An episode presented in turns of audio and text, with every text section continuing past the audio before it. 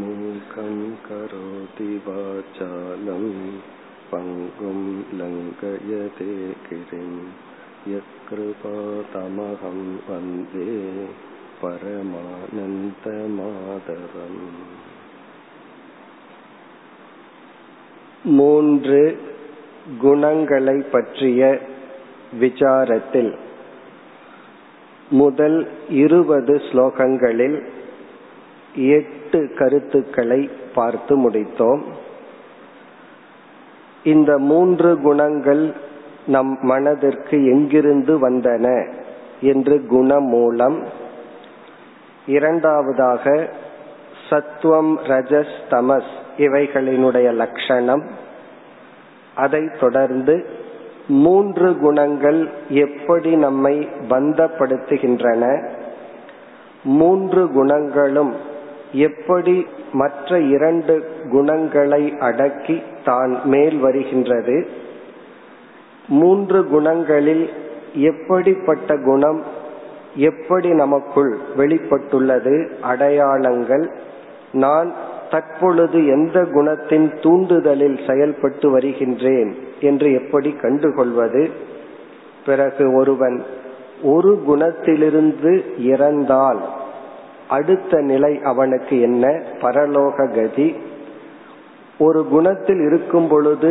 அவனுக்கு இந்த உலகத்தில் வாழ்க்கை எப்படி அமையும், பிறகு இறுதியாக ஒவ்வொரு குணத்திலிருந்து எப்படி நாம் அடுத்த குணத்திற்கு கடந்து செல்லுதல், தமோ குணத்திலிருந்து எப்படி நாம் ரஜோகுணத்திற்கு செல்லுதல், ரஜோகுணத்திலிருந்து எப்படி சத்துவ குணத்திற்கு செல்லுதல், சத்துவ குணத்திலிருந்து ஆத்ம ஞானத்தின் மூலமாக சகுண நிர்குண விசாரத்தின் மூலமாக நாம் குணாதீதன் என்ற நிலைக்கு வர வேண்டும், அல்லது முக்தி அல்லது மோக்ஷம் என்ற பலனை அடைய வேண்டும். இதுதான் நாம் பார்த்து முடித்த கருத்து. இவ்விதம் பகவான் பேசி முடித்தவுடன் அர்ஜுனனிடமிருந்து ஒரு கேள்வி வருகின்றது. அந்த கேள்வியும் அதனுடைய பதிலும் தான் இந்த அத்தியாயத்தினுடைய இறுதி 9வது தலைப்பு, குணாதீத லட்சணம், குணங்களை கடந்தவனுடைய லட்சணம். இது ஞானியினுடைய லட்சணம் அல்லது ஞானியினுடைய சொரூபம்.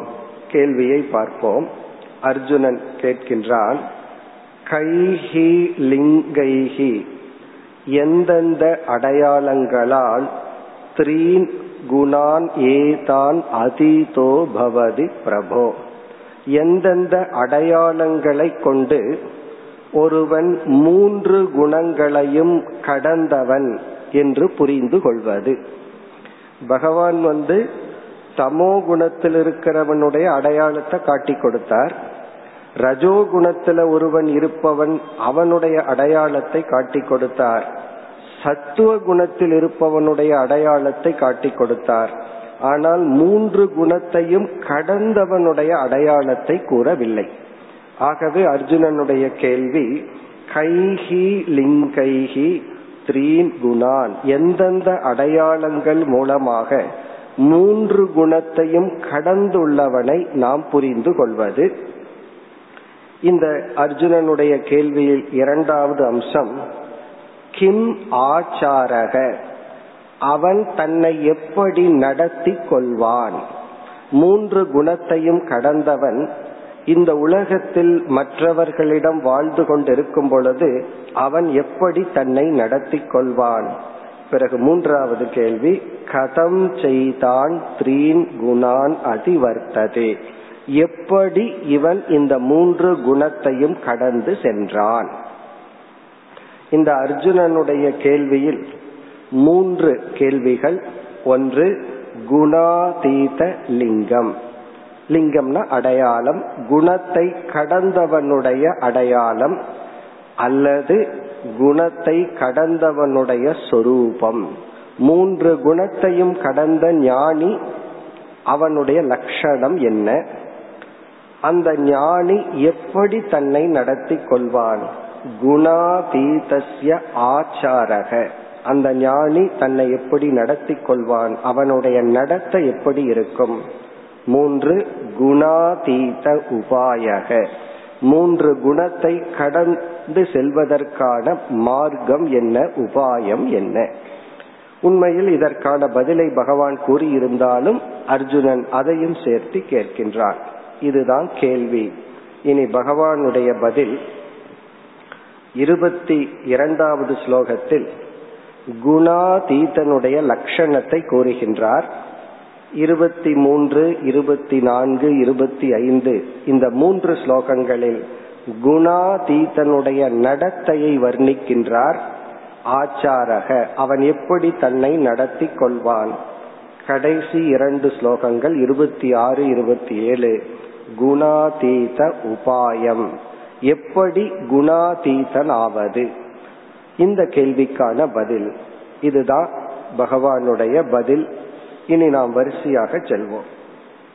முதலில் குணத்தை கடந்தவனுடைய அடையாளம் லிங்கம். காரணம், அர்ஜுனன் அதீதக என்ற வார்த்தையை பயன்படுத்தியுள்ளான். கடந்தவன், முக்குணத்தையும் எரித்தவன். சிவனை முப்புறத்தையும் எரித்தவன் சொல்லும் பொழுது சத்துவம் ரஜஸ் தமஸ் என்ற அர்த்தத்திலும் கூறுவார். பகவான் இந்த 3 குணத்தையும் எரித்து விட்டார், கடந்துள்ளார் என்றெல்லாம் சொல்வார்கள். அப்படி குணாதீதனுடைய அடையாளம். இந்த அடையாளத்தை பகவான் என்னவென்று கூறுகிறார்னு பார்ப்பதற்கு முன்பு ஒரு சில கருத்துக்களை நாம் ஞாபகப்படுத்தி கொள்ள வேண்டும். 2வது அத்தியாயத்தில் ஸ்தித பிரக்ஞ லட்சணம் என்ற தலைப்பில் ஞானியை பகவான் வர்ணித்தார். 12வது அத்தியாயத்தில் பராபக்தன் என்ற தலைப்பில் ஞானியை வர்ணித்தார். அதே வர்ணனைதான் இந்த 14வது அத்தியாயத்திலும் குணாதீத லட்சணம். இவைகள் எல்லாமே ஞானியினுடைய வர்ணனை, ஞானியினுடைய சொரூபத்தை விளக்குதல், ஞானியினுடைய மனதை விளக்குதல். இது எல்லாமே ஒரே கருத்துதான். அங்கு பக்திங்கிற வார்த்தையில பேசினார், ஸ்தித பிரக்ஞங்கிற இடத்துல ஞானம்ங்கிற வார்த்தையில பேசினார். இங்கு குணம்ங்கிற அடிப்படையில் பகவான் பேசுகின்றார். இதுல நாம் புரிந்து கொள்ள வேண்டிய கருத்து, ஒரு ஞானியை எப்படி அடையாளம் கண்டுகொள்வது, ஒரு ஞானி அவன் ஞானியா இல்லையா என்று நம்மால் எப்படி அடையாளம் கண்டுகொள்வது என்ற கேள்வி வரும் பொழுது பகவான் இந்த ஸ்லோகத்துல இந்த அடையாளங்களை வைத்து யார் ஞானி என்று கண்டுபிடிப்பதற்காக கூறவில்லை. இந்த அடையாளத்தை கையில வச்சுட்டோம் அப்படின்னா இத வச்சுட்டு யாருகிட்ட பொருந்தது, அவர் ஞானி, அவர்கிட்ட பொருந்தலியா, அவர் ஞானி அல்ல என்று மற்றவர்களை ஞானியா இல்லையா என்று கண்டுகொள்வதற்காக இந்த லட்சணத்தை கூறவில்லை. பிறகு எதற்கு கூறியுள்ளார்னா இந்த லட்சணம் எனக்கு இருக்கிறதா இல்லையா என்று பார்ப்பதற்காக. ஆகவே என்ன சொல்வார்கள், இந்த லட்சணம் ந பரப்ரத்யக்ஷம் ஸ்வாத்ம பிரத்யக்ஷம், இது மற்றவர்களிடம் தெரியாது. ஸ்வாத்ம பிரத்யக்ஷம்னா இது இருக்கா இல்லையா என்று உனக்கு மட்டும் தான் தெரியும். இங்க ஒரு லட்சணத்தை சொல்ல போற. இந்த லட்சணம் உன்னிடத்துல இருக்கா இல்லையான்னு தான் கண்டுபிடிக்க முடியுமே தவிர யாரிடத்துல இருக்கு இல்லை என்று கண்டுபிடிக்க முடியாது. ஏனென்றால் சத்துவ குணத்தில் இருப்பவனும் சத்துவ குணத்தை கடந்த ஞானியும் ஒரே மாதிரி தான் இருப்பார்கள். அவனும் தர்மவானா இருப்பான், ஞானியும் தர்மவானா இருப்பான். ஆகவே சத்துவ குணத்தில் இருக்கின்ற ஆத்மாவை அறியாத அஞ்ஞானியும் சத்துவ குணத்தையும் கடந்து இருக்கின்ற ஞானியிடத்திலும் நம்ம வேற்றுமை கண்டுபிடிக்கவே முடியாது. மேலும் சத்துவ குணத்தில் இருப்பவனுக்கு சத்துவ குணத்திலிருந்து சில குறைகள் உண்டு, பந்தப்படுத்துகின்ற தன்மை உண்டு. அந்த தன்மை மற்றவர்களுக்கு தெரியாது, அதுவும் அவனுக்கு தான் தெரியும். இந்த ரஜோ குணத்தில் இருக்கிறவங்களுக்கு ஒரு சின்ன கஷ்டம் வந்ததுன்னா அது எல்லாரிடமும் காட்டிக்கொள்வார்கள். சில பேர்த்துக்கு தலைவலி தனக்கு வந்துடுதுன்னா அது ரன்னிங் கமெண்ட்ரி மாதிரி எல்லாரிடத்திலையும் சொல்லி எனக்கு தலைவலிக்குது தலைவலிக்குதுன்னு சொல்வார்கள். தன்னுடைய துயரத்தை காட்டிக் கொள்வார்கள், பெரிதுபடுத்தி காட்டுவார்கள். ரஜோகுணத்தில் இருப்பவர்கள். இந்த சத்துவ குணத்தில் இருக்கிற சத்துவ குணத்தினுடைய பந்தன பிரகாரம் இருக்கே, அது ரொம்ப சூக்ஷ்மமா இருக்கும். அது அவருக்கு தான் தெரியும் நம்ம பந்தப்பட்டிருக்கிறோமா இல்லையான்னு. மற்றவர்களுக்கும் கூட அவர் காட்டிக்கொள்ள மாட்டார். ஏன்னா அந்த சத்துவ குணமே மற்றவங்களை துயரப்படுத்த கூடாது, நம்ம கஷ்டம் நம்மோட இருக்கட்டுன்னு விட்டு விடுவார். ஆகவே சத்துவ குணத்தில் இருப்பவர்கள் பந்தப்பட்டிருக்கிறார்களா இல்லையான்னு நமக்கு தெரியாது. சத்துவ குணத்தையும் கடந்து சத்துவ குணத்தில் இருக்கின்றார்களா இல்லையா என்பதும் நமக்கு தெரியாது. இதுல முக்கிய கருத்து என்னவென்றால், குணத்தை கடந்த ஞானியை யாராலும் புரிந்து கொள்ள முடியாது. ஆனா தர்மவானா இல்லையான்னு புரிந்து கொள்ளலாம். ஆனா சில பேர்த்த ஞானின்னு நம்ம சொல்றமேன்னா அது ஒரு ஸ்ரத்தையினால். ஞானி இல்லாதவரை ஒரு ஸ்ரத்தையில ஞானின்னு சொல்வது தவறு கிடையாது. அதனால நமக்கு தான் பலன். இது முதல் கருத்து. இதை வச்சு மற்றவரை நம்ம டெஸ்ட் பண்ண கூடாது. அது மட்டுமல்ல, இப்ப இவ்வளவு நேரம் சத்துவகுண ரஜோகுண தமோ குணத்தினுடைய அடையாளங்களை எல்லாம் படிச்சுட்டு யார் யார் என்ன குணத்துல போடலான்னு நம்ம பண்ணிட்டு இருக்க கூடாது. அதையும் நமக்கு அப்ளை பண்ணணுமே தவிர மற்றவர்களுக்கு அல்ல. ஆனா மற்றவர்கள் எந்த குணத்தில் இருக்காங்கிற அறிவு நமக்கு இருப்பது நல்லது. ஏன்னா அந்த குணத்திலிருந்து நம்ம பாதுகாத்து கொள்ள அந்த அறிவு நல்லது. ஆனா அதற்காக இது கொடுக்கப்படவில்லை. இனி அடுத்த கருத்து, குணத்தை கடத்தல், குணத்தை எரித்தல் அப்படிங்கிற விஷயத்துல புரிந்து கொள்ள வேண்டிய விஷயம் ஒன்று உள்ளது. அதாவது அழிவு என்பதை சாஸ்திரம் இரண்டாக பிரிக்கும். நாசத்தை அழித்தல், கடத்தல், விட்டு விடுதல், இதை இரண்டா பிரிக்கிறோம். ஒன்று சொரூப நாசம். சொரூப நாசம்னா அந்த பொருளை அப்படியே அழித்து விடுதல். அந்த பொருள் அப்படியே அழிச்சிட்டா அது சொரூப நாசம். அதுக்கு எது வேணாலும் உதாரணமா எடுத்துக்கலாம். புஸ்தகம் இருக்கு, அதை நெருப்புல போட்டுட்டோம் அப்படின்னா அந்த புஸ்தகங்கிற தன்மையே அழிந்து விடுகிறது. அது சொரூப நாசம். இனி ஒரு நாசம் இருக்கின்றது, அது காரிய நாசம். காரிய நாசம் என்றால் அது பார்க்கறதுக்கு அப்படியே தான் இருக்கும், அதனுடைய முக்கிய செயல் அதனிடம் இருக்காது, அதனுடைய ஒரு முக்கிய காரியம் அதனிடம் இருக்காது. நிலக்கடலை இருக்கு, அதனுடைய முக்கிய காரியம் அதை விதைச்சோம் அப்படின்னா அதுக்குள்ள ஒரு லைஃப் இருக்கு, அது செடியா வரும். அதை நம்ம ரோஸ்ட் பண்ணிட்டோம் அப்படின்னா பார்க்கறதுக்கு அப்படியே இருக்கும், ஆனா அதனுடைய சொரூப நாசம் ஏற்படவில்லை.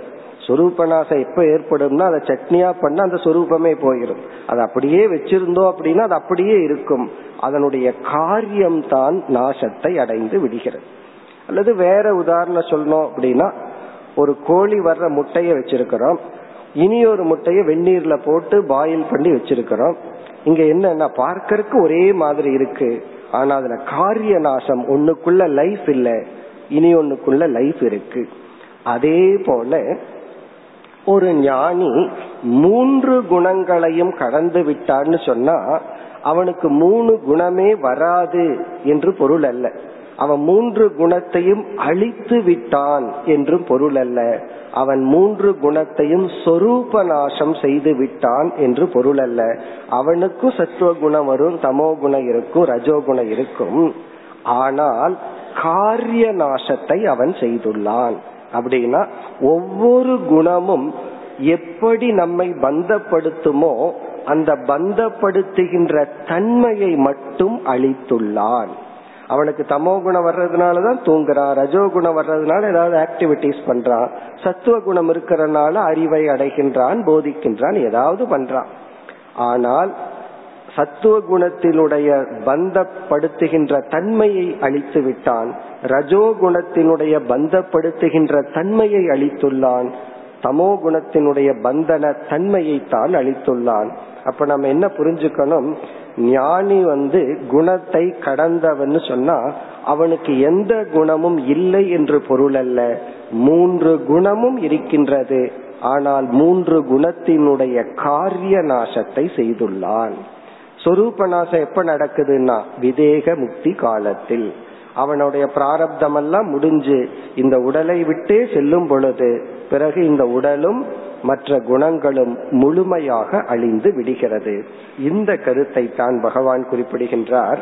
இப்பொழுது 22வது ஸ்லோகத்துல என்ன பதில் சொல்கிறார் பார்த்தால், இந்த ஸ்லோகத்தை மிக கவனமாக புரிந்து கொள்ள வேண்டும். இத தவறா புரிந்து கொள்வதற்கு அதிக வாய்ப்பு உண்டு. மேலும் மிக சூக்ஷ்மமான கருத்தை பகவான் கூறியுள்ளார். பிரகாசம் ச பிரவருத்திம் ச மோகமேவச்ச பாண்டவ நத்வேஷ்டி சம்பிரவருத்தானி ந நிவருத்தானி காங்க்ஷதி. அதாவது இந்த ஸ்லோகத்துல பகவான் குணத்தை கடந்தவனுடைய அடையாளம் அல்லது சொரூபத்தை கூறுகின்றார். குணாதீத லிங்கம் அல்லது குணாதீத சொரூபம். இதை நம்ம அப்படியே டிரான்ஸ்லேட் பண்ணி படிச்சா என்ன பொருள் வருகிறது என்று பார்ப்போம்.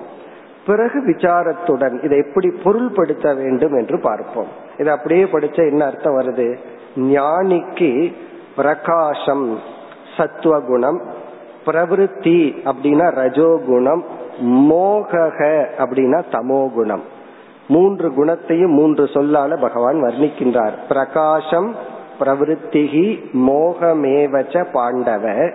இப்படி மூன்று குணங்கள், பிரகாசம்ங்கிற லட்சணத்துடன் இருக்கின்ற சத்துவகுணம், பிரவருத்தி செயல்கிற லட்சணத்துடன் இருக்கின்ற ரஜோகுணம், பிறகு மோகம் என்ற லட்சணத்துடன் இருக்கின்ற தமோகுணம். ஹே அர்ஜுனா பாண்டவ, நத்வேஷ்டி சம்பிரவருத்தானி, இந்த மூன்று குணங்களும் தன்னுடைய மனதில் வரும் பொழுது அவன் வெறுப்பை அடைவதில்லை. பிறகு நிவருத்தானி ந காங்க்ஷதி, இந்த மூன்றில் ஏதாவது குணம் தன்னை விட்டு போகும் பொழுது அவன் போய்விட்டதே என்று ஆசையும் கொள்வதில்லை.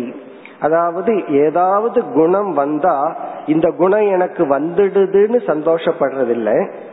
ஏதாவது ஒரு குணம் தன்னை விட்டு போயிடுச்சா போய்விட்டதே என்று துயரப்படுவதில்லை, அல்லது வந்து விட்டதே என்று வருத்தப்படுவதில்லை, போய்விட்டதே என்று சந்தோஷப்படுவதும் இல்லை. இதை கேட்ட உடனே நமக்கு என்ன புரிகின்றது? அதாவது ஞானிக்கு இந்த மூன்று குணங்கள்ல எந்த குணம் வந்தாலும் சந்தோஷமும் இல்லை, வருத்தமும் இல்லை. எந்த குணம் தன்னை விட்டு போனாலும் வருத்தமும் இல்லை, சந்தோஷமும் இல்லை, விருப்பும் இல்லை, வெறுப்பும் இல்லை. நத்வேஷ்டி சம்பிரவருத்தானினா இதுல ஏதாவது குணம் வந்தா அவன் வெறுப்பதில்லை, தன்னையும் வெறுப்பதில்லை, யாரையும் வெறுப்பதில்லை. நிவருத்தானி, ஏதாவது குணம் இவனை விட்டு போயிடுதுன்னா ந காங்க்ஷதி, அது போயிடுதுன்னு மீண்டும் அவன் ஆசைப்படுவதில்லை. அதனாலதான் இந்த ஸ்லோகம் புரிவதற்கு கடினம் சொல்வது. ஒரு புரியவில்லை என்றால் பரவாயில்லை, இதனுடைய ஆழமான பொருள் என்னவென்றால் இவனிடம் மூன்று குணங்களும் வரும் போகும். எப்படி என்றால், பிரகாசம், ஞானி பிரதானமாக பொதுவாக சத்துவ குணத்தில் தான் இருப்பார். ஏன்னா சத்துவ குணத்துல இருந்தா தானே ஞானம் கிடைக்கும். சத்துவ குணத்துல இல்லை என்றால் எப்படி ஞானம் கிடைக்கும்? ஆகவே இவன் சத்துவ குணத்துடன் தான் வாழ்ந்து கொண்டிருப்பான். ஆகவே இவனுக்கு சத்துவ குணம் எப்பொழுதும் இருந்து கொண்டு இருக்கும். ஆனால் திடீரென்று சில சமயங்களில் பிரவருத்தி, ஏதாவது ஒரு ப்ராஜெக்ட் பண்ணலாம், ஏதாவது ஒரு சேவை பண்ணலாம், இல்ல ஏதாவது ஒரு புத்தகம் எழுதலாம், ஏதாவது ஒரு ஆக்டிவிட்டிஸ், அல்லது ஒரு வெளி உலகத்துல போய் ஏதாவது ஒரு சர்வீஸ் பண்ணலாம்னு திடீர்னு அவனுக்குள்ள ஒரு எண்ணம் வருது. இப்ப பிரவருத்தின்னு சொன்னா ஏதோ ரஜோகுணம் அவனுக்கு வருகிறது. உடனே ஞானி நான் இவ்வளவு நேரம் கண்ணை மூடி தியானம் பண்ணி சத்துவ குணத்தில் இருந்தேன், என்னால தியானம் செய்ய முடியவில்லை, ஏதாவது செயல்படணும்னு தூண்டி ரஜோகுணம் வந்து விட்டதே என்று அந்த ரஜோகுணத்தை வெறுத்து அவன் தன்னை துயரப்படுத்தி கொள்ள மாட்டான். அவன் அதை ஏற்று கொள்வான். ஓகே, இப்போ என் மைண்ட்ல ஒரு ஆக்டிவிட்டிஸ் பண்ணலான்னு தோணி இருக்கு, ரைட், நான் செய்கின்றேன் என்று அதை அவன் மேற்கொள்கின்றான். இனி அடுத்தது ஒரு வார்த்தை பகவான் சொல்ற, மோகம் ஏவச்ச. ஞானிக்கு சில சமயங்களில் மோகம் வருகிறது என்றால் அதையும் இவன் வெறுக்க மாட்டான், அதை நினைத்தும் வருத்தப்பட மாட்டான். இது ஏன் கடினம், கவனமா படிக்கணும்னு சொன்னோம்னா இந்த சொல்லுதான். அப்ப ஞானிக்கு மோகம் வரலாம், மோகம் வந்தாலும் வந்துட்டு போகட்டும்னு விட்டுருவானே, அதைத்தானே நான் இப்பவே பண்ணிட்டு இருக்கேன்னு சில பேர் சொல்வார். அது ஞானியாகி ஏன் நான் பண்ணணும், எனக்கு மோகம் வந்துட்டும் போயிட்டு இருக்கு, நானும் கண்டுக்காம தானே இருக்கிறேன்னு நமக்கு தோன்றும்.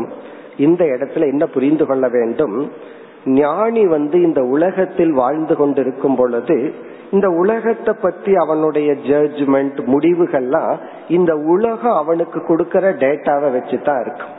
இந்த உலகம் அவனுக்கு என்ன செய்தியை கொடுக்குதோ அதை வச்சுதான் சில முடிவெல்லாம் பண்ணுவான். சில சமயங்களில் அவனுடைய புத்தி விவகாரத்தில் ஏதாவது ஒரு தவறான முடிவெடுத்து விட்டால், மோகம்னா என்ன, இந்த சூழ்நிலைய புரிஞ்சுக்காம ஏதாவது ஒரு ராங் டிசிஷன் எடுக்கிறது. ஒரு சிஷ்யனை தப்பா புரிஞ்சுக்கலாம், அல்லது சரியான சிஷ்யனை வேண்டான்னு அனுப்பலாம், அல்லது இந்த ஞானி இல்லறத்தில் இருப்பவனாக இருந்தால் இல்லறத்துல எவ்வளவு டிரான்சாக்சன் இருக்கு, யாரையாவது தவறா புரிஞ்சுக்கலாம், அல்லது இந்த ஞானி ஏதாவது சர்வீஸ் பண்ணிட்டு இருக்கும் போது இவனுடைய டிசிஷன் தப்பான முடிவுல ஏதாவது ஒரு டேமேஜ் யாருக்காவது நடந்திருக்கலாம். இந்த மாதிரி விவகாரத்தில் உள்ள மோகத்தை பகவான் பேசுகின்றார். இங்க மோகம் என்றால் நம்முடைய புத்தி நமக்கு கிடைச்ச டேட்டா அல்லது நமக்கு கிடைச்ச செய்தியை வச்சு ஏதோ ஒரு முடிவு பண்ணுது. அப்படி தன்னுடைய புத்தி தவறான முடிவை எடுத்து அதனால சில பேர் கஷ்டப்படுகிறார்கள் அல்லது தானே கஷ்டப்படுறான். இப்படி ஒரு சூழ்நிலை வந்தாலும் அவன் என்ன நினைப்பானா, இந்த புத்தி என்னுடையதல்ல, இது ஏதோ ஒரு புத்தி, நான் எத்தனையோ ஒரு புத்தியை நான் வேடிக்கை பார்க்கிறேன், அவர்களுடைய தவறை நான் மன்னிக்கின்றேன். எந்த புத்தி என்ன தப்பு பண்ணினாலும் என்னால் அது அனாத்மானு மன்னிக்க முடியும் பொழுது இந்த புத்தி செய்யும் தப்பை நான் ஏன் மன்னிக்க மாட்டேன். அதாவது மற்றவர்களை நாம் மன்னிக்கும் பொழுதுதான் நாம் நம்மை மன்னிக்க முடியும். நம்ம ஏன் மற்றவங்களை மன்னிக்கணும்னு சொல்றோம்னா, மற்றவங்களை நம்ம மன்னிக்கிறதுனால அவங்க செஞ்ச பாவத்திலிருந்து அவர்கள் தப்பிக்கொள்வதில்லை.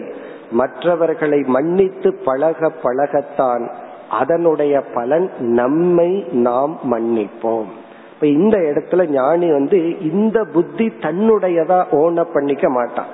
அதே சமயத்துல யாராவது ஞானிய புகழ்ந்து உங்களுடைய புத்தி நல்லா இருக்கு, நீங்க சமுதாயத்துக்கு ரொம்ப சேவை செய்கிறீர்கள்னாலும் அவர்கள் ஏதோ தெரியாம சொல்கிறார்கள். உண்மை என்னன்னா, இந்த புத்தி தனக்கு சொந்தம் அல்ல, இது ஒரு கருவி என்று அதை ஈஸ்வரனுக்கு அர்ப்பணித்து விடுவான். ஒரு புகழ் என்று சத்துவ குணத்திலிருந்து வந்தா அதில் மகிழ்ச்சி அடைய மாட்டான். காரணம் என்ன, அவன் ஏற்கனவே மகிழ்ந்துள்ளான், அவன் ஏற்கனவே நிறைந்திருப்பவனை எப்படி நிறைக்க முடியும். அந்த புகழையும் ஏற்றுக்கொள்வான், அவமானத்தையும் இகழையும் ஏற்றுக்கொள்வான். இகழ் மற்றவங்க தப்பு செஞ்சா ஏற்றுக்கொள்றது வேற, தன்னுடைய இந்த புத்தியே தப்பு செய்தாலும் அந்த தவறை இவன் மன்னிப்பான். அந்த தவறை நினைச்சு இவன் தன்னை துயரப்படுத்தி கொள்ள மாட்டான். இந்த அளவுக்கு இத பார்ப்போம். இத நமக்கு ரொம்ப விளங்கவில்லைன்னா பரவாயில்ல, ஆனால் இந்த இடத்துல மோகம்ங்கிற இடத்துல ஞானி மீண்டும் அனாத்மா விஷயத்துல போய் அதர்மம் செய்வான் என்றெல்லாம் பொருள் எடுத்து கொள்ள கூடாது. அவன் அதர்மம் பண்ற மனநிலையில இருந்தா, அவன் மோக வசப்படுகின்ற மனநிலையில இருந்தா அவனுக்கு எப்படி ஞானமே ஏற்படும். இப்ப ஞானம் வந்துள்ளது என்றால் அவன் சத்துவ பிரதானமாயிருந்து சித்த சுத்தி அடைஞ்சதுனாலதான் வந்திருக்கு. அதற்கு பிறகு இவன் விவகாரத்தில் இருக்கும் பொழுது இவனுக்கே தெரிகிறது தன்னுடைய புத்தியும் லிமிட்டடு தான், அதுவும் தவறான முடிவெடுக்கும் சில சமயங்களில் என்று அதை உணர்கின்றான். அதனால ஒருத்த ஞானியா இருந்தா எல்லா விஷயத்திலையும் அவர்கிட்ட எல்லாம் போய் ஒப்பீனியன் கேட்க கூடாது. அவர் ஞானி, அவர்கிட்ட கேட்டா தெரியும் என்னோட பிசினஸ் எப்படி இருக்குன்னு கேட்டா, அவரு சொல்ற சஜஷனை நீங்க ஃபாலோ பண்ணினீங்கன்னா பிறகு அவர் பக்கத்துல வந்துதான் அமர வேண்டும். காரணம் என்ன, எதுவுமே நமக்கு நிலைக்காது. அவருடைய சஜஷன் எல்லாம் சரியா இருக்குங்கிற அவசியம் கிடையாது. ஏதாவது சித்தர்களா இருந்தா ஏதாவது ஒன்னு ரெண்டு நடக்கலாமே தவிர, அவரும் மிக மிக சாதாரணமான மனிதர்கள் தான். ஏன்னா அவருடைய புத்தியும் சரியான முடிவை எடுக்க தவறான முடிவை எடுக்க வாய்ப்புண்டு. அந்த தன்னுடைய மனம் சத்துவத்தில் இருக்கிறனால எக்ஸ்ட்ரா சந்தோஷம், ரஜஸில் இருக்கிறனால சந்தோஷம் குறைவது, இப்படி எல்லாம் இல்லை. அதனாலதான் இந்த லட்சணத்தை யாருகிட்ட இருக்குன்னு நம்ம கண்டுபிடிக்க முடியாது. நமக்கு இந்த லட்சணம் இருக்கின்றதா? ஆனா பல சமயத்தில் நம்ம மோகத்தில இருந்து தவறும் செய்து கொண்டு நம்மை துயரப்படுத்தி கொள்ளாமல் இருப்போம். அது குணாதீத லட்சணம் அல்ல, அது தமோ குணத்தினுடைய லட்சணம். எவ்வளவு தப்பு நம்ம பண்ணியிருந்தாலும் ஒண்ணுமே நடக்காத பாரி ஒரு தப்பு நான் செய்யலன்னு பல சமயத்துல நம்ம இருக்கிறோம்ல, அது ஞானியினுடைய லட்சணம் அல்ல. ஏன்னா நான் இப்ப அப்படி நினைச்சுக்குவோம், நான் எவ்வளவோ தப்பு பண்றேன் அதனால எனக்கு பாதிப்பே இல்லையே. அது தமோ குணத்தினுடைய விளைவு. அதனால இந்த லட்சணத்தை எல்லாம் ஞானி இப்படிப்பட்ட மனநிலையில் இருப்பான்னு சாஸ்திரம் சொல்லியிருக்கு. அதனாலதான் இந்த குணாதீத லட்சணத்தை ஒரு லட்சியமாக பார்க்க வேண்டும், சோதனையாக பார்க்க கூடாது. இப்படிப்பட்ட மனநிலையை அடையிறது தான் ஜீவர்களாகிய நம்முடைய இலக்கு. இது நம்ம இன்ஸ்பயர் பண்ணணுமே தவிர இது யாருகிட்ட இருக்கு, எனக்கு இருக்கான்னு கூட பார்க்க கூடாது. அது மட்டுமல்ல, இந்த லட்சணத்தை பார்த்த உடனே சிலருக்கு ஆசை வந்துடும், இந்த லட்சணம் எனக்கு வரணுமே, நாளையிலிருந்து வந்துருமா, நாளை மறுநாள்ல இருந்து வந்துருமான்னு உடனே இது நமக்கு இருக்குமான்னு எதிர்பார்க்கவும் கூடாது. ஏன்னா இந்த லட்சணம்ங்கிறது எல்லா தவத்தினுடைய முடிவு, அனைத்து சாதனையினுடைய முடிவு, இது ஒரு மனிதனுடைய இலக்கு. இந்த லட்சணங்கள் எல்லாம் உடனே இருக்கணும்னு எதிர்பார்க்க கூடாது. யாரிடத்துல இருக்குன்னு நம்ம சோதனை போட வேண்டாம். இதுதான் நம்முடைய லட்சியம்ங்கிறத பகவான் காட்டி கொடுக்கின்றார். இப்போ பிரகாசம் ச பிரவருத்திம் ச மோகமேவச்ச பாண்டவ. ஞானியினுடைய மனமும் சத்துவம் ரஜஸ் தமஸ் என்ற மூன்று குணத்தின் வழியாகத்தான் இருக்கும். அவன் அதிக நேரம் சத்துவத்தில் இருந்தாலும் அவனுக்கு ரஜோகுணம் வரும், தமோ குணம் வரும். ஆனால் எந்த குணத்தினாலும் அவன் தன்னை துயரப்படுத்தி கொள்ள மாட்டான். அதுதான் இங்க முக்கியம். தமோ குணத்தினுடைய துயரப்படுத்துகின்ற குணமெல்லாம் இவனுக்கு வராது. அப்படி இவனுடைய புத்தி ஏதாவது தவறு செய்தால், இந்த பிரத்யக்ஷம், அனுமானம், ஆகமம்னு சொல்றோம், அவனுக்கு கண்ணு சரியா தெரியல, கண்ணுல தப்பா ஒன்ன புரிஞ்சுக்கிறான், காது சரியா கேட்கல, தவறா புரிந்து கொள்கின்றான், உடனே வருத்தப்பட்டுட்டு இருக்க மாட்டான், நான் தப்பா புரிஞ்சுட்டேன்னு சொல்லி.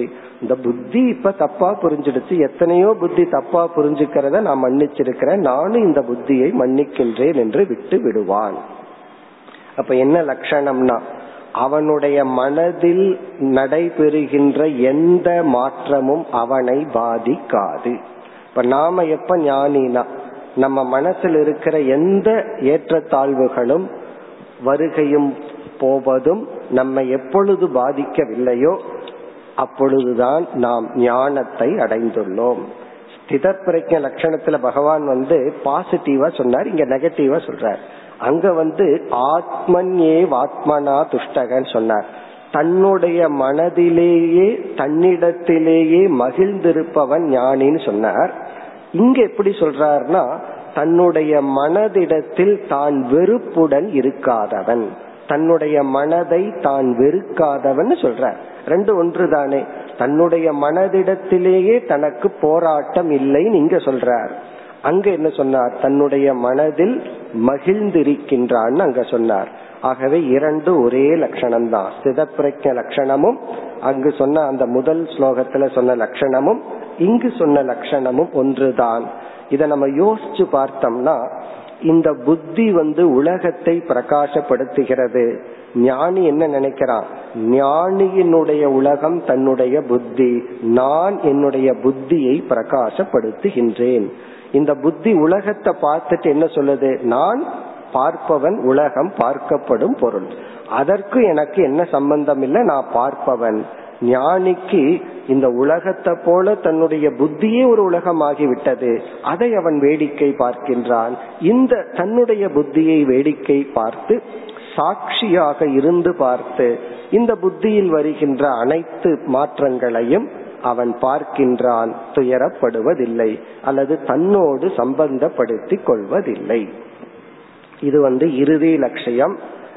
இதை அடையிறது தான் நம்முடைய குறிக்கோளை தவிர இதையெல்லாம் நம்ம உடனடியாக எதிர்பார்க்க வேண்டாம். இனி அடுத்த கருத்துக்கு செல்லலாம்.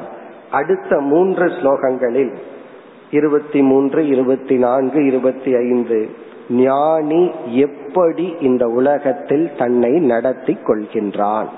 இது பல இடங்கள்ல நம்ம பார்த்த கருத்து தான். சில லட்சணங்களை பகவான் சொல்றார், ஞானி இப்படி இருப்பான்.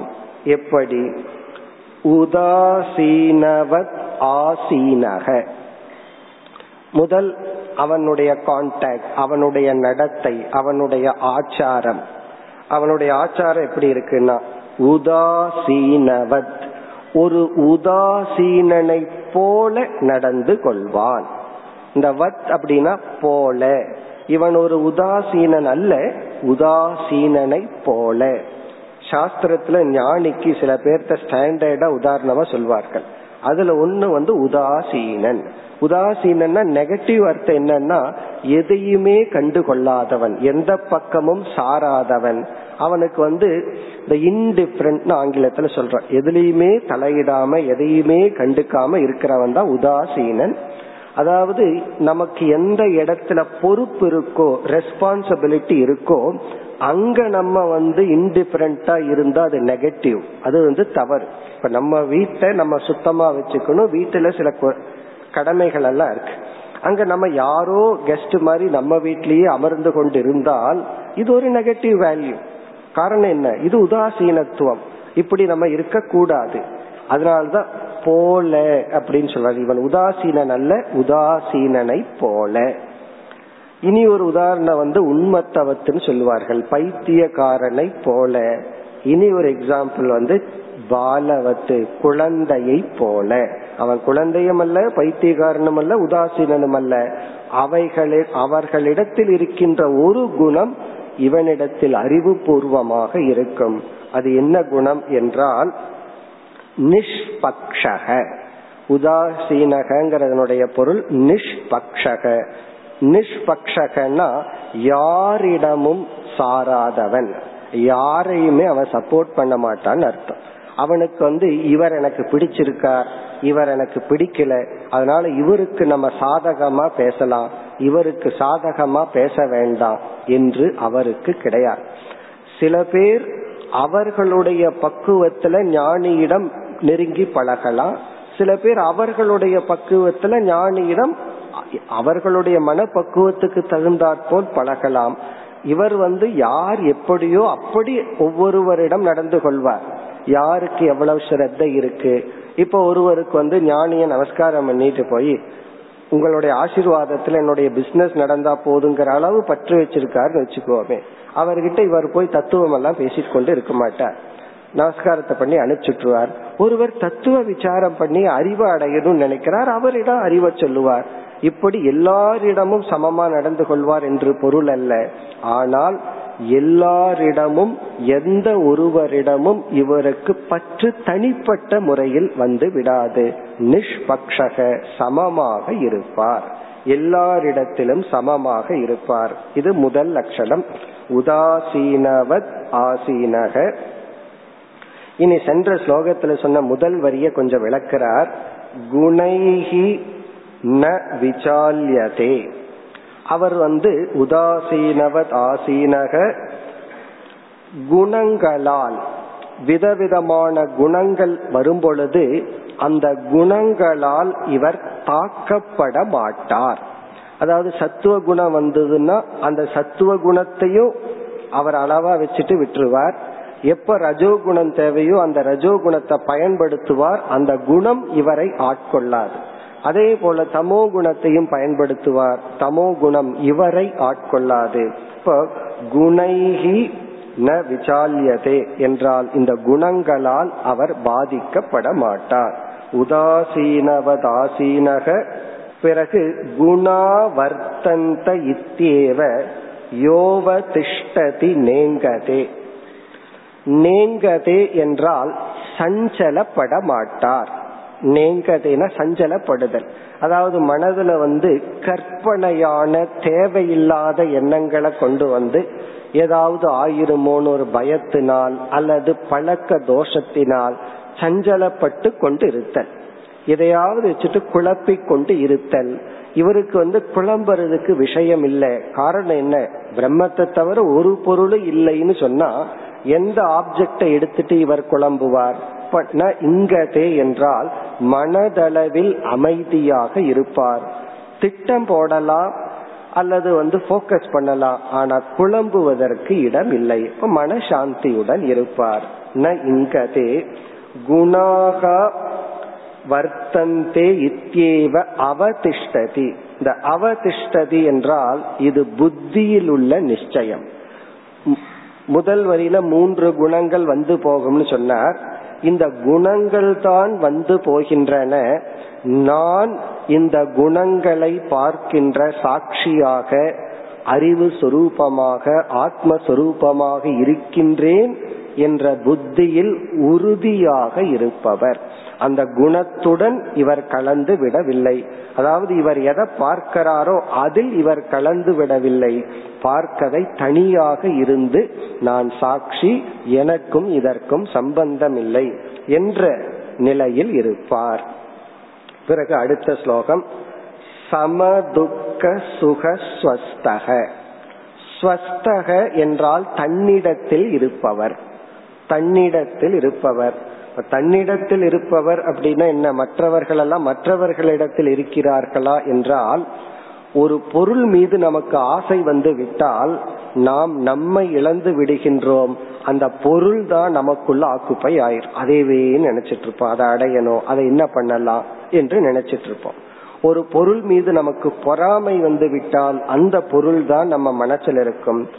ஆசை வந்து விட்டாலும் சரி, ஒருவர் மீது வெறுப்பு வந்து விட்டாலும் சரி, நம்ம ஆசையை விட வெறுப்பு வந்துட்டா நாம எவ்வளவு நேரம் நம்மைய நினைச்சிட்டு இருக்கிறோமோ அதை விட நாம அவரைத்தான் நினைச்சிட்டு இருப்போம். அவரையே நினைச்சு நினைச்சு வெறுத்துட்டு இருப்போம். இங்க ஸ்வஸ்தக என்றால் அவன் அவனிடத்தில் இருப்பான். யாருக்கு எந்த பொருளுக்கு எந்த மனிதருக்கு எவ்வளவு வேல்யூ கொடுக்கணுமோ அவ்வளவுதான் கொடுப்பான். அதை தனக்குள் எடுத்து கொண்டு சுமந்து கொண்டு இருக்க மாட்டான். நம்ம நம்மைய மட்டுமா சுமக்கிறோம்? இந்த உலகத்துல யார் மீதெல்லாம் விருப்பு வெறுப்பு வச்சிருக்கிறோமோ அவர்களை நாம் மனதில் சுமந்து கொண்டிருக்கின்றோம். ஞானி லக்கேஜ் இல்லாத ஆள் யாருன்னா நான் ஞானிதான். காரணம் என்ன? அவன் யாரையும் சுமக்க மாட்டான், அவன் அவனிடத்தில் இருப்பான். பிறகு சம துக்க சுகக. இந்த ஞானிக்கும் பிராரப்தத்தினால் இந்த உடலுக்கு துயரமான சூழ்நிலைகள் வரும். அது நோயா இருக்கலாம், எது வேண்டுமானாலும் இருக்கலாம், அல்லது அவனுக்கு தேவையான சில பொருள்கள் கிடைக்காம போகலாம். உணவு கிடைக்க வேண்டிய இடத்துல உணவு கிடைக்காம போகலாம். அப்படி ஏதாவது பொருள்கள் அவனுக்கு கிடைக்காம போய் அதனுடைய விளைவாக துயரம் ஏற்படலாம். அதே போல சில சமயங்கள்ல அவனுக்கு எது தேவையோ அது கிடைத்து சுகம் என்ற அனுபவம் ஏற்படலாம். இந்த இரண்டு அனுபவத்தை ஞானி சம துக்க சுகக, அதை இரண்டையும் சமமாக ஏற்றுக்கொள்வான். இந்த இடத்துல முக்கியமா கவனிக்க வேண்டியது, இவனுக்கு சுகமும் துக்கமும் ஒரே மாதிரி தெரியும்னு அர்த்தம் கிடையாது. அப்படி தெரியறதா இருந்தா இனிப்ப சாப்பிட்டாலும் மிளகாய சாப்பிட்டாலும் ஒரே டேஸ்ட் இருக்கணும், அப்படி அல்ல. இவனுக்கு இது துக்கம்னு தெரிகிறது, துக்கம்ங்கிற அனுபவம் வருகிறது, சுகம்ங்கிற அனுபவம் வருகிறது. ஆழ்ந்த மனதில் இரண்டையும் முழுமையாக ஏற்று கொள்வான். இங்க சமக அப்படின்னா அக்செப்டன்ஸ் என்று பொருள். இந்த ரெசிஸ்டன்ஸ் தான் ப்ராப்ளம். அல்லது அக்செப்டன்ஸ் பிறகு எக்ஸ்பெக்டேஷன் வருது, அதுதான் ப்ராப்ளம். இப்ப சுகத்தை நம்ம அக்செப்ட் பண்ணிக்கிறோம், அதனால ப்ராப்ளம் இல்லையேனா அதுக்கு அடுத்த என்ன எக்ஸ்பெக்டேஷன் வருது? இது அப்படியே தொடர வேண்டும், நாளைக்கும் கிடைக்குமா, இப்படியே கிடைக்க வேண்டும். அதனாலதான் பொருள்கள் அதிகமா வந்துட்டா நமக்கு ஏன் பயம் வருதுன்னு சொன்னா, அந்த பொருள்களோடு வாழ்ந்து பழகிட்டோம், மக்கள் கூட்டத்தோடு வாழ்ந்து பழகிட்டோம். இது நமக்கு கிடைக்குமா அப்படிங்கிற ஒரு பயம், எதிர்பார்ப்பு வரும். ஞானிக்கு சம துக்க சுகக என்றால் அவன் சுகத்தையும் துக்கத்தையும் சமமாக மனதிற்குள் எடுத்து கொள்கின்றான், ஏற்று கொள்கின்றான் என்று பொருள். பிறகு சமலோஷ்ட ஆஸ்ம காஞ்சனக. இப்ப ஞானியினுடைய விஷன்ல இனர்ட் ஆப்ஜெக்ட், இது உணர்வுகளை குறிச்சு சமத்துவத்தை சொன்னார். இந்த ஸ்லோகத்தில எல்லாம் ஞானி சமமாக இருப்பான்கிற கருத்தை தான் சொல்லி வருகிறார். இனி இனர்ட் ஆப்ஜெக்ட், ஜட பொருள்களிடத்தில் அவனுடைய விஷன், அவனுடைய பாவனை என்ன, அதை கூறுகின்றார். சமலோஷ்ட அஸ்ம காஞ்சனக. லோஷ்டம் காஞ்சனம் என்றால் தங்கம், மண், கல், மண்ணாங்கட்டி இவைகளையெல்லாம் இவன் சமமாக பார்ப்பான். அதாவது இந்த உலகத்தில் இருக்கிற பொருள்களை நம்ம பிரிச்சு வச்சிருக்கிறோம். இப்ப தங்கம் அப்படின்னா இதுக்கு ஒரு வேல்யூ இருக்கு, கல்லு மண்ணுன்னா அதுக்கு ஒரு மதிப்பு இருக்கு. இவனுக்கு தெரியும் உலகம் இந்த பொருளுக்கு இவ்வளவு வேல்யூ கொடுக்குது, இந்த பொருளுக்கு இவ்வளவு வேல்யூ கொடுக்குதுன்னு. ஆனா இவனை பொறுத்த வரைக்கும் எல்லாமே ஈஸ்வரனுடைய படைப்பு தான், எல்லாத்தையும் சமமாக பார்ப்பான். அதனால ஒரு பொருள் வர்றதுனால சுகமோ செல்வதனால் வருத்தமோ அவனுக்கு இல்லை. துல்லிய பிரியா பிரியோ தீரக. தீரக ஞானி, துல்லிய பிரிய அப்பிரியக. பிரியமானவர்கள் அப்பிரியமானவர்கள் தங்களிடம் வரும்பொழுது இவன் மனதளவில் சமமாகவே இருப்பான். பிரியமானவர்கள் வந்தாலும் சரி, பிரியமில்லாதவர்கள் வந்தாலும் சரி, இரண்டு பேர்த்துக்கிட்ட எப்படி நடந்துக்கணுமோ நடந்து கொள்வான். ஆழ்ந்த மனதில் அவன் ஏற்றுக்கொள்வான், அதே வேல்யூ தான். பிறகு துல்லிய நிந்தாத்ம சம்ஸ்துதிஹி.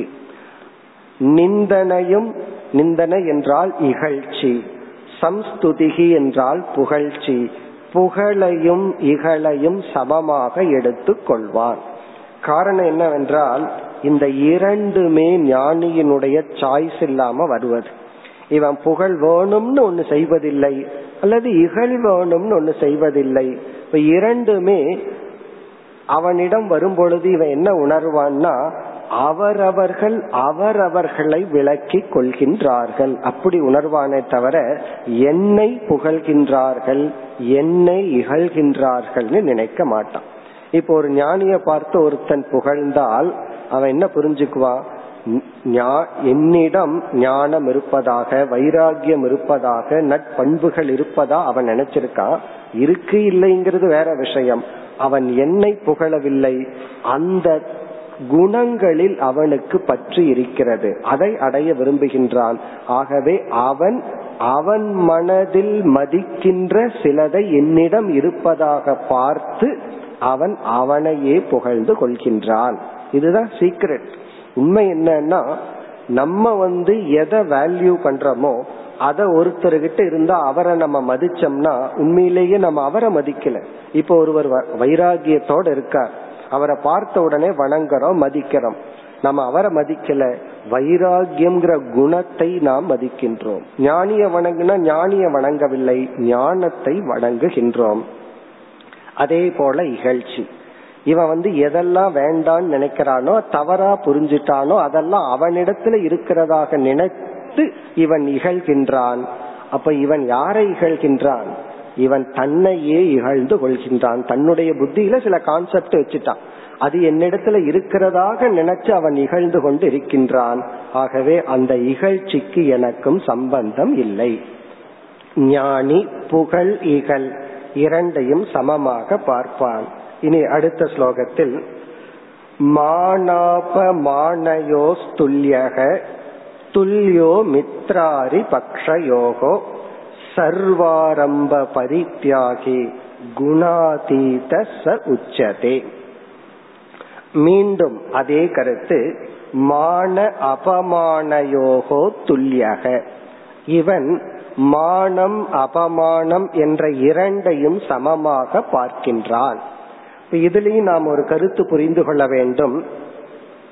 நமக்கு ஒரு சந்தேகம் வரலாம், இவன் தான் ஞானி ஆயிட்டானே, இவனுக்கு எதுக்கு அவமானம் வரும், இவன் ஏதாவது அவமானம் வர்ற மாதிரி தப்பு பண்றாரா, தப்பு பண்ணாதான் அவமானம் வரும். நார்மலா ஒருத்தருக்கு எப்ப இகழ் வரும், அந்த இகழுக்குரிய தப்பு செய்யும் பொழுதுதானே வரும். அப்ப ஞானிக்கு அவமானம் வரும்னா அவர் என்ன தவறு செய்கின்றார்? இதற்கு பதில், இந்த அவமான ரெண்டு காரணத்துல வரலாம். ஒன்று, இவர் தவறு செய்து வரலாம், அல்லது இவரை தவறாக புரிந்து கொண்டு அவமானம் வரலாம். இப்ப ஞானிக்கு நம்ம இனி ஒண்ணு வேற நினைச்சிருக்கிறோம், நமக்கு ஞானம் வந்து விட்டால் எல்லாம் என்னை புரிந்து கொள்வார்கள், எல்லாமே என்னை அக்செப்ட் பண்ணிக்குவாங்க, எல்லாமே என்னை புரிந்து கொள்வார்கள், என்னை யாரும் வெறுக்க மாட்டார்கள், என்னை எல்லோரும் ஏற்றுக்கொள்வார்கள் எல்லாம் நினைச்சிட்டு இருக்கோம். ஆனா இது முற்றிலும் தலைகீழா இருக்கு. நம்ம அறிவு வர வர நம்ம ஆன்மீகத்துல உயர்ந்து போக போக நம்மை புரிந்து கொள்பவர்களுடைய லிஸ்ட் குறைஞ்சிட்டே இருக்கு. நம்ம உலகத்துல இருக்க இருக்க நம்ம புரிஞ்சிட்டவங்க அதிகமா இருப்பார்கள். ஆகவே ஞானி ஆயிட்டா நம்மை மற்றவர்கள் புரிந்து கொள்வார்கள்ங்கிறது கிடையாது. நம்மை புரிந்து கொள்ளாதவர்கள் தான் அதிகமாக இருப்பார்கள்.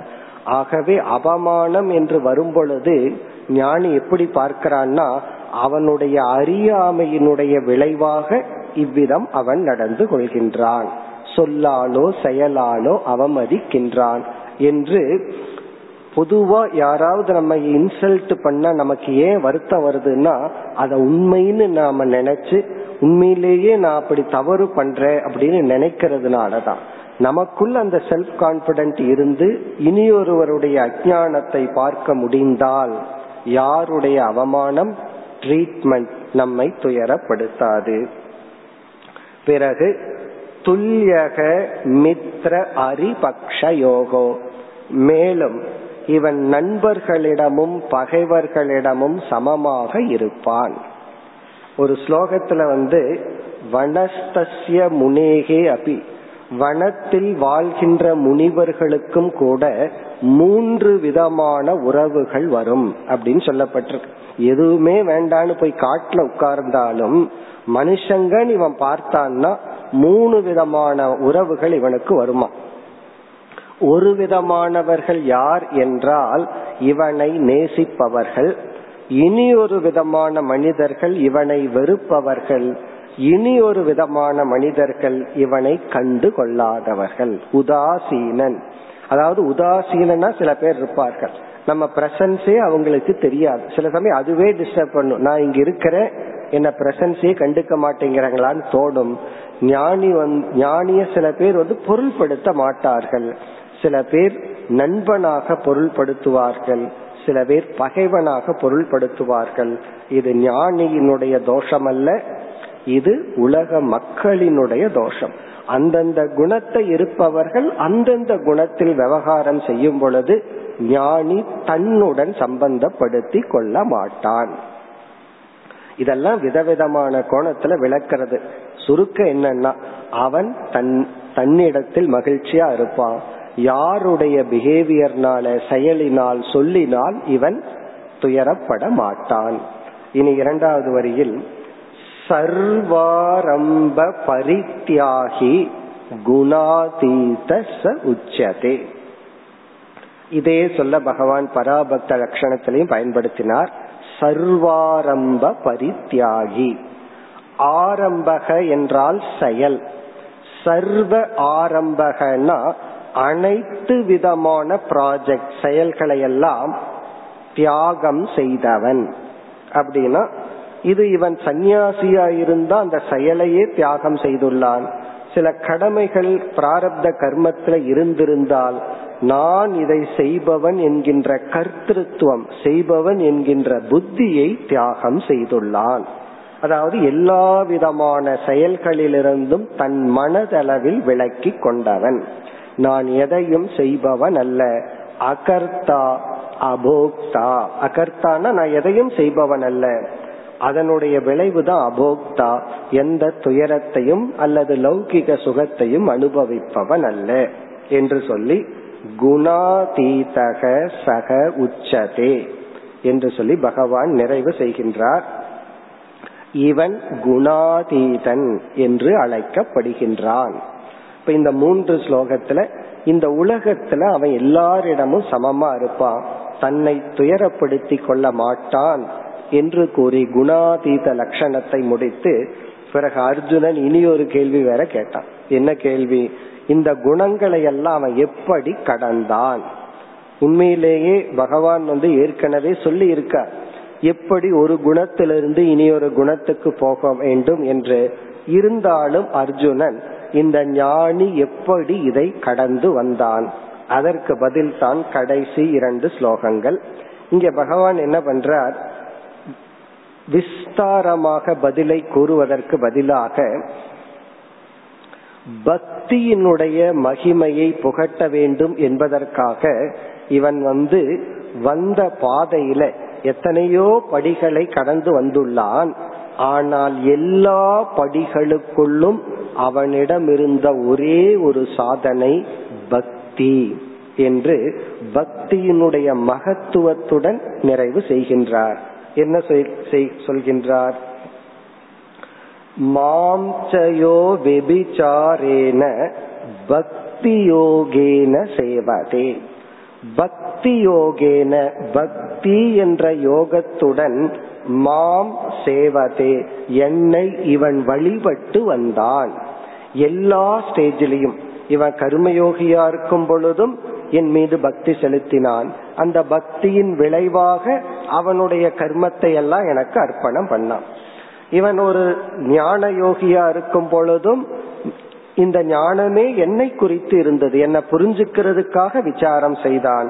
இவன் ஒரு பக்த யோகன் அல்லது உபாசகன், தியான யோகி, தியானத்துல என்னத்தான் நினைச்சான். அப்படி எல்லா ஸ்டேஜிலும் என்னை சரணடைந்து என் மீது பக்தி செலுத்தி, அந்த பக்தியும் எப்படிப்பட்ட பக்தி, அவ்யபிச்சாரேன. அவ்யபிச்சாரேன என்றால் நிஷ்காம பக்தி.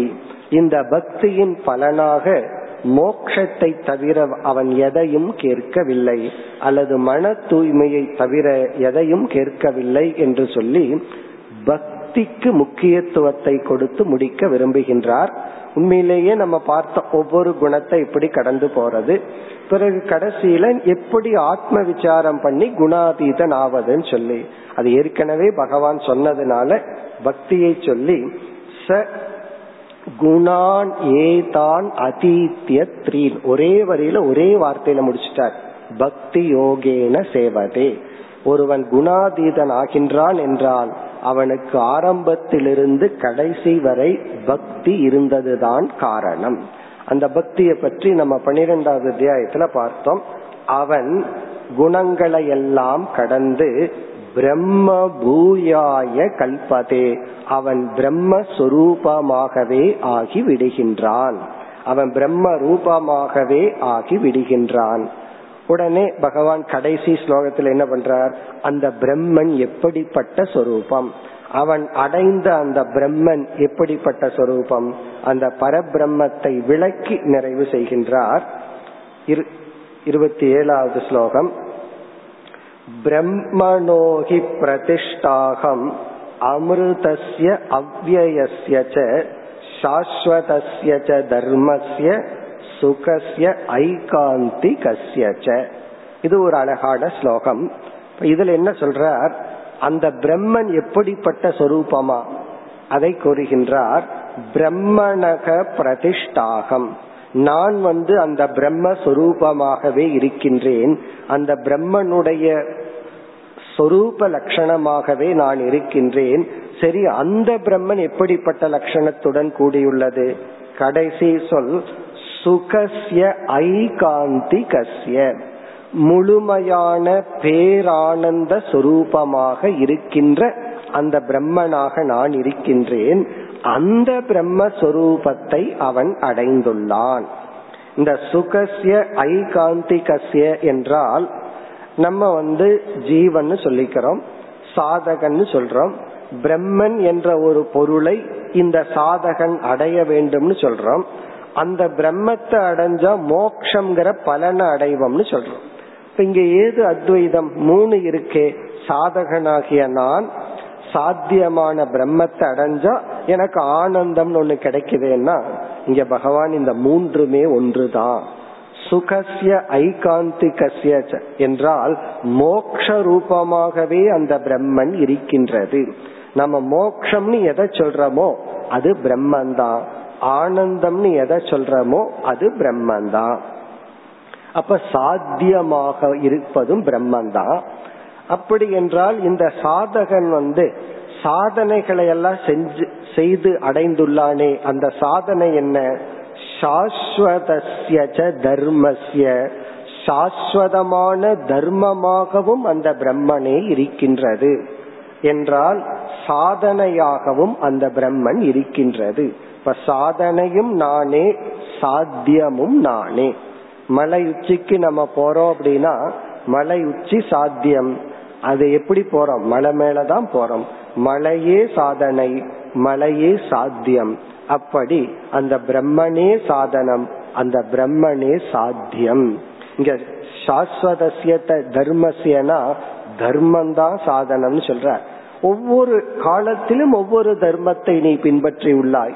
கர்ம யோகத்துல பிரவருத்தி தர்மத்தை பின்பற்றினாய், ஞான யோகத்துல நிவிருத்தி தர்மத்தை பின்பற்றி உள்ளாய். ஆனா நீ தர்மத்தை பின்பற்றினாத்தான் சாஸ்வதமான சுகமான பிரம்மத்தை அடைய முடியும். பிறகு அவ்யயஸ்ய அமிர்தஸ்ய மாறாத அழியாத அந்த பிரம்மஸ்வரூபமாகவே நான் இருக்கின்றேன்.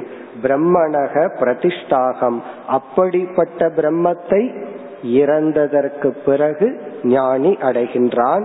இருக்கும் பொழுதே இந்த பிரம்மனாக வாழ்ந்து இப்படிப்பட்ட விவகாரத்தில் ஈடுபட்டு எந்த மனதில் வருகின்ற எண்ணங்களினாலும் தாக்கப்படாமல் நிறை மனதுடன் வாழ்கின்றான் என்று சொல்லி இந்த அத்தியாயத்தை நிறைவு செய்கின்றார்.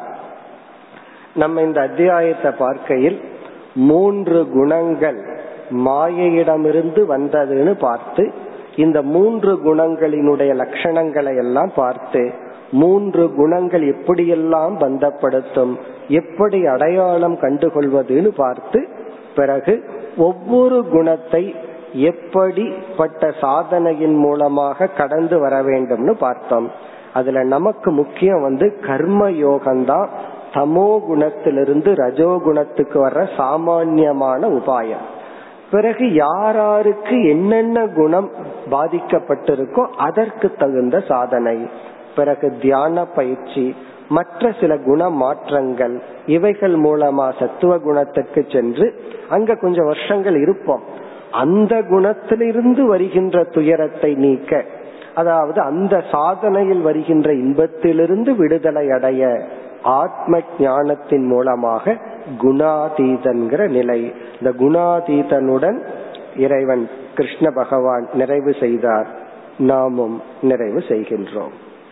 ஓம் பூர்ணமத பூர்ணமிதம் பூர்ணாத் பூர்ணமுதச்யதே பூர்ணஸ்ய பூர்ணமாதாய பூர்ணமேவாவசிஷ்யதே. ஓம் சாந்தி சாந்தி சாந்தி.